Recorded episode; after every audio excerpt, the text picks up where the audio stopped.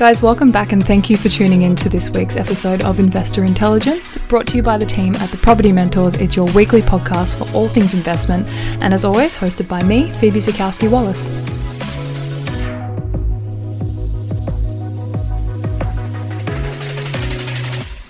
Today, I've got another very special guest sitting down with me. Now, if you've been listening from the start, you'd know that one of the points that Luke is always reiterating is the importance of having your team of experts around you, one of these experts being your mortgage broker. Today, I've got the amazing Chelsea Burton. Now, Chelsea is a senior broker at an independent mortgage broking firm used exclusively by the property mentors and specializes in investment property loans. So, today we delve into what a mortgage broker does how to source the right one for you and what is happening in the market at the moment from her perspective.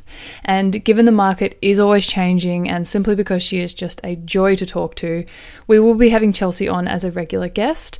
But I hope you enjoy today's episode. Here's Chelsea. So, Chelsea, welcome to the podcast. Thank you so much for sitting down with me today. Thank you for having me.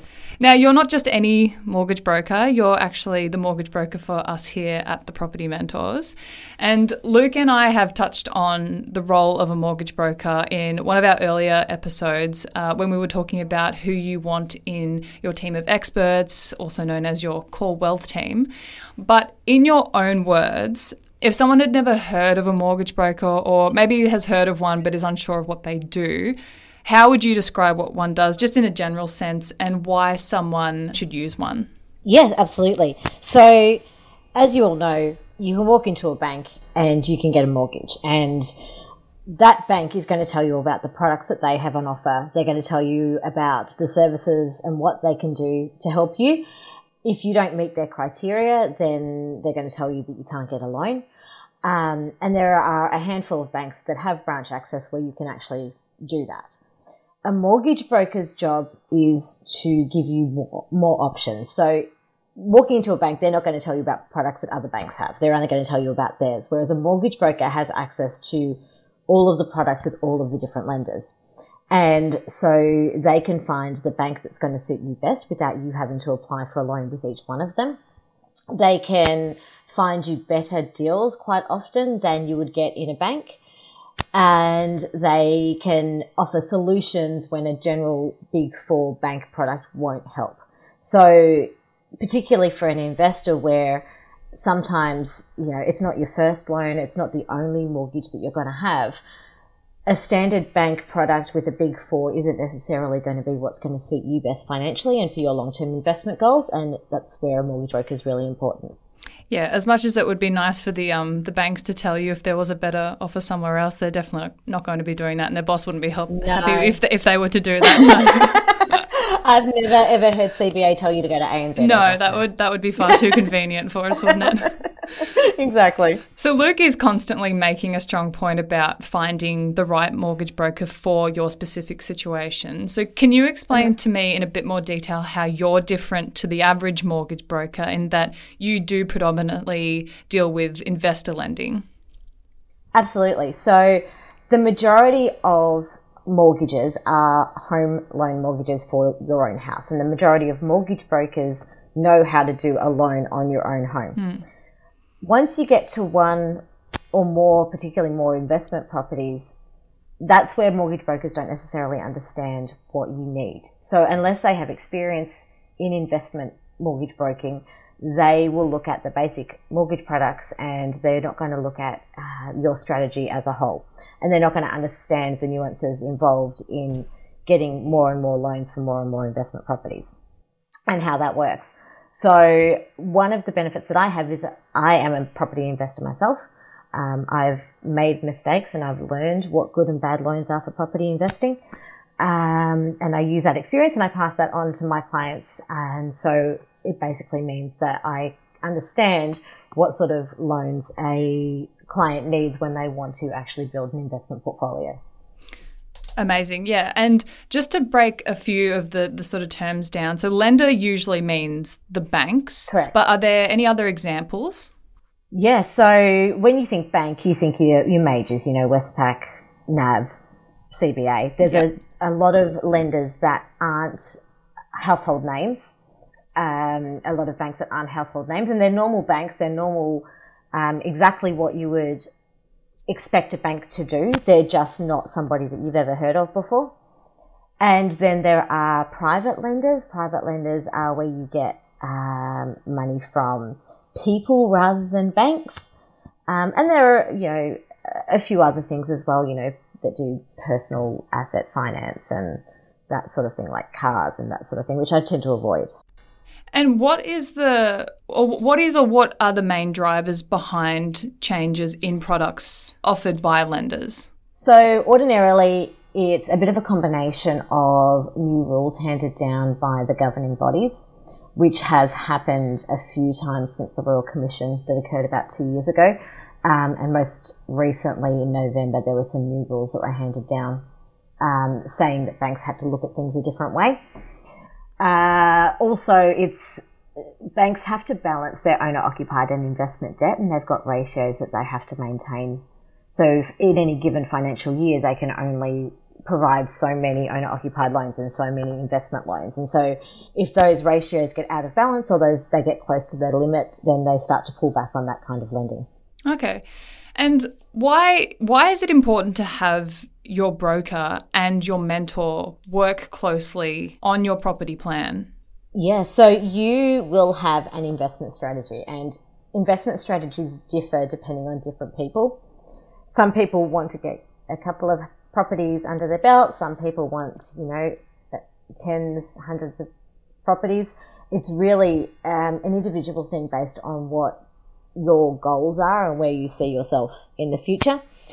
Your property mentor will discuss that strategy with you, and your mortgage broker's job is to find a way to implement that with the banks.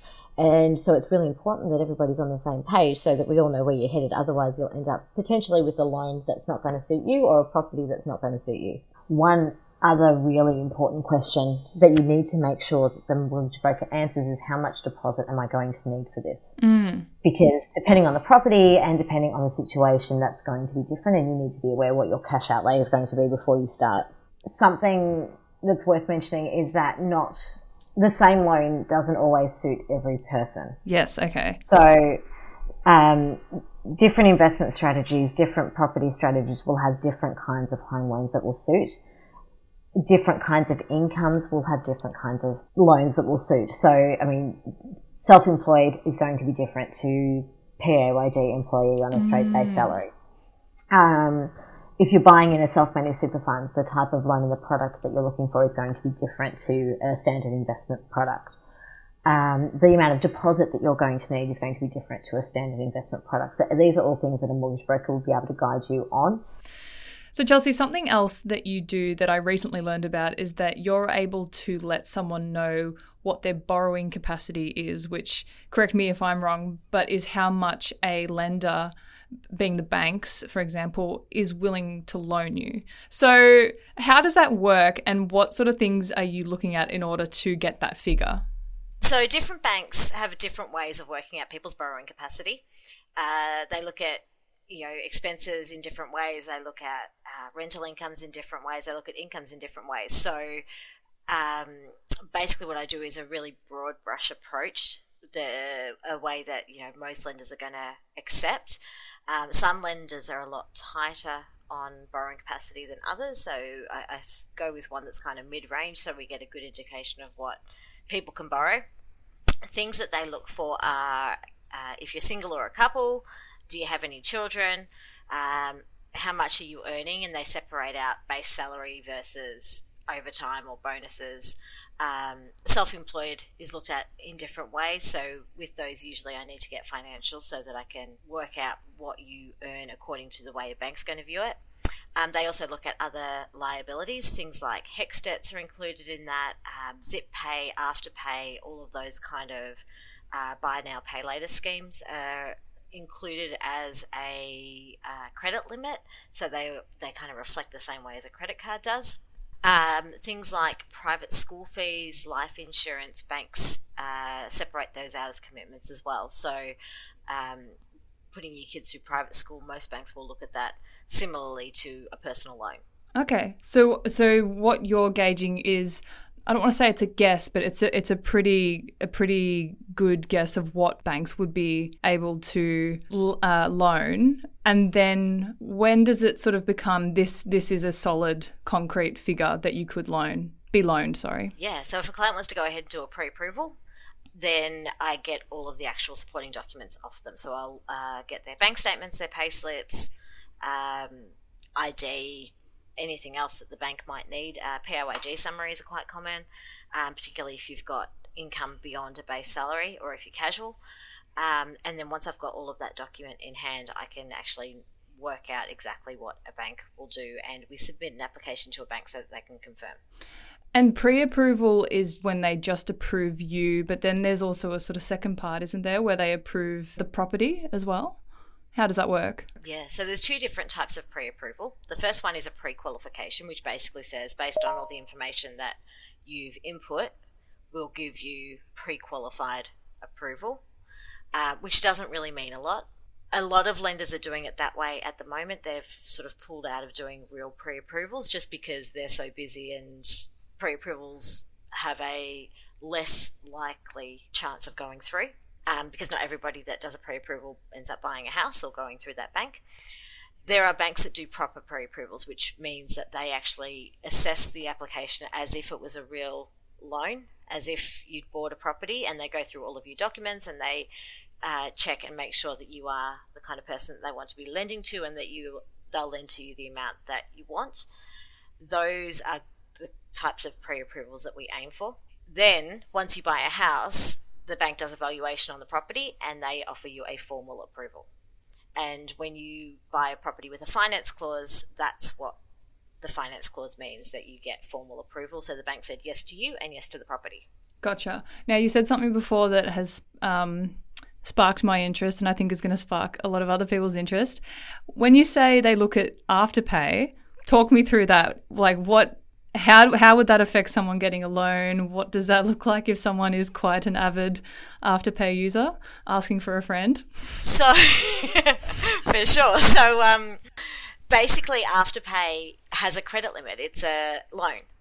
Um, you know, anything where you're not using your own money is considered to be a loan. So it has a credit limit. Usually the credit limit's fairly low. It's only one or two thousand um, dollars, mm. but the bank still considers that to be a credit card. So um, basically, the way that it works, as an approximation, every thousand dollars in credit card limit reduces your borrowing capacity about by about four or five thousand.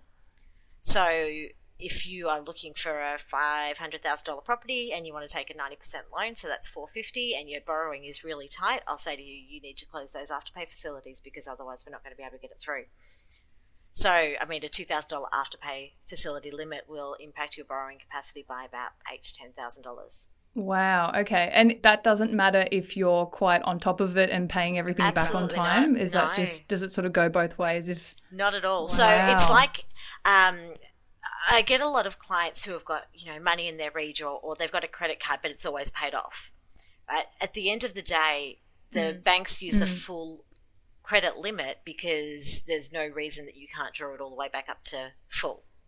Right? Even if you pay it off every month, it's still a $15,000 limit that you can use or a $2,000 limit that you can use. So they don't, they look at your um, paying it off as good conduct, but they don't look at it as something that's going to benefit you in terms of borrowing capacity. They don't reward you for it. Okay.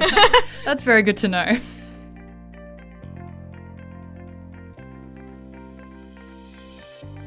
If you wanted to get fit or start a fitness program, you wouldn't run a marathon if you hadn't yet mastered jogging. You also wouldn't begin weight training by lifting 30 kilo dumbbells. There are, of course, multiple ways to keep fit through a variety of sports and exercise programs. However, there is a process to getting into shape and achieving peak performance. It's the same when it comes to investing in property. You need to start by doing some self assessment of where you are now to where you'd like to be this would be your fitness test. You have to find your team of experts who will help you along the way. These would be your trainers. And learn how other people invest, including the mistakes they've made. Only then can you start to look at how you will achieve your property investing goals. Property Fit assists you with all of this. It's the latest book from experienced property investor, entrepreneur, and founder and CEO of the Property Mentors, Luke Harris. It's the book that will guide you through the groundwork you need to cover before you start investing, exploring all the ways to invest in property by helping you find a strategy that will lead to the ultimate goal of financial freedom. Property Fit is your easy to read, practical book including mentor tips and mindset insights, as well as proven strategies that seasoned investors or those just starting out in property will find invaluable Visit propertyfitbook.com.au to purchase your copy and get your property portfolio in shape for financial freedom. Have, have you got any examples of what's happened when maybe someone hasn't used a mortgage broker and they've tried to do things on their own? Yeah, absolutely. So, um, banks do, uh, you probably heard of cross collateralization of properties. I've not. You could explain that to me if you if you'd like. Basically, what that means is when you have a home loan with a bank mm-hmm. and you want to buy an investment property, what banks will do if you go to the same bank and you don't talk about it with them, they will have both properties securing both loans.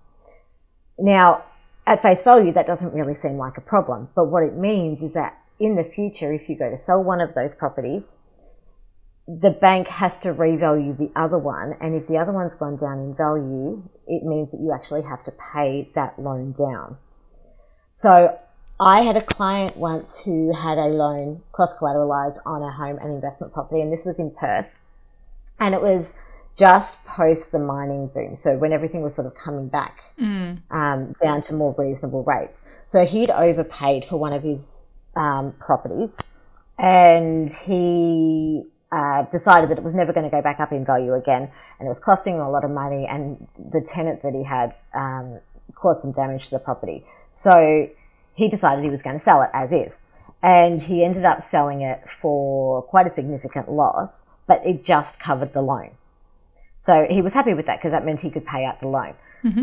However, because it was cross securitized, his house had actually also gone down in value because it was also in Perth, and it had gone down in value about a hundred thousand.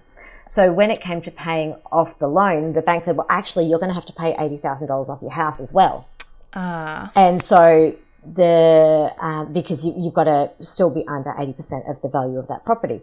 Mm. So he didn't have enough money to do that as well. So we ended up having to get him two personal loans, one for, uh, two for $40,000 each so that he could pay the bank down so that he could settle on the property that he'd sold. So that would be one of the things that a mortgage broker, if they know what they're doing, would suggest that you don't do because cross collateralization can have a dangerous impact. But banks do it ordinarily, so they will. It's it's the easiest, cleanest way of having it look in your accounts. Um, because it means you've only got two loans, one for the house, one for the investment property. Mm. Um, and so they just do it as it's not something that they think about, but it can cause a problem. Yeah, okay. So you can you can see why an expert like yourself mm-hmm. would make this so much easier because that all sounds like a bit of a headache to be honest if you if you're not an, if you're not an expert in that field. No, exactly. I mean, you know, when you're doing it once or twice for yourself, it's you've got a very different knowledge base to when you're doing it once or twice a day. Right, exactly. You're living and breathing it. You're doing it day in day out. Yeah. Exactly. So, from your perspective, uh, and because people are always wanting to know this, what is happening in the market right now? What's happening in the lending world?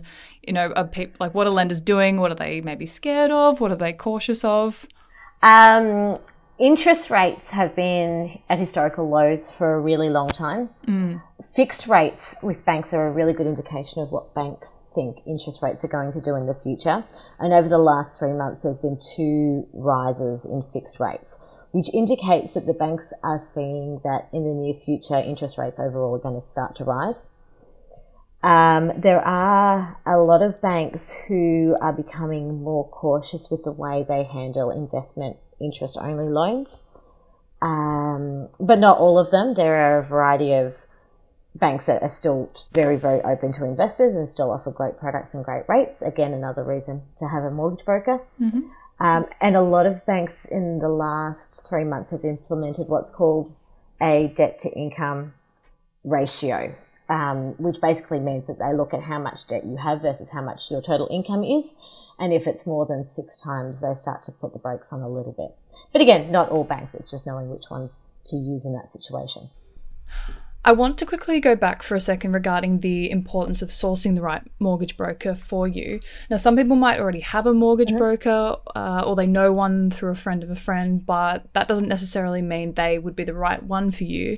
So, if someone is wanting to build an investment property portfolio and was searching for a mortgage broker, what are some of the things to look for and maybe the questions to ask? You mentioned that you're an mm-hmm. investor yourself, so I feel like that would be a pretty good question to start with.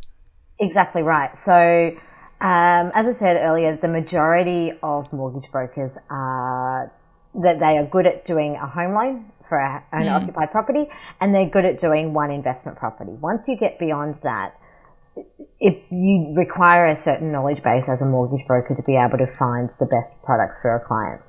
And so, questions that I'd be asking were uh, would be: Do you have an investment property yourself? Um, mm. Do you have any clients that own multiple investment properties? what sort of loans do you think I should be looking for? Because if they're going to say to you things like, um, you know, you should be going investment principal and interest loans, or you should be borrowing less than what you are when you've got a desire to build a portfolio, it's not necessarily good advice depending on your situation. Mm. Yeah, no, I think they're great questions, and I think another another good one is: Are you fresh out of mortgage broker school? Absolutely. How long have you been doing this? Yeah, how for? long have you been doing this? Because that's usually a nice mm-hmm. nice indication. Chelsea, thank you so much. You've been so generous with your time today, and oh, my pleasure. Given the market is um, you know given the market and the world of finance is forever changing we will have to have you mm-hmm. on as a regular guest if you're happy to come back absolutely that'd be great well in that case i'm looking forward to our next chat me too Guys, thank you so much for listening to today's episode. As always, I hope it taught you something new. Uh, as you can hear, I most certainly learned something new about Afterpay and will be reassessing any spending there.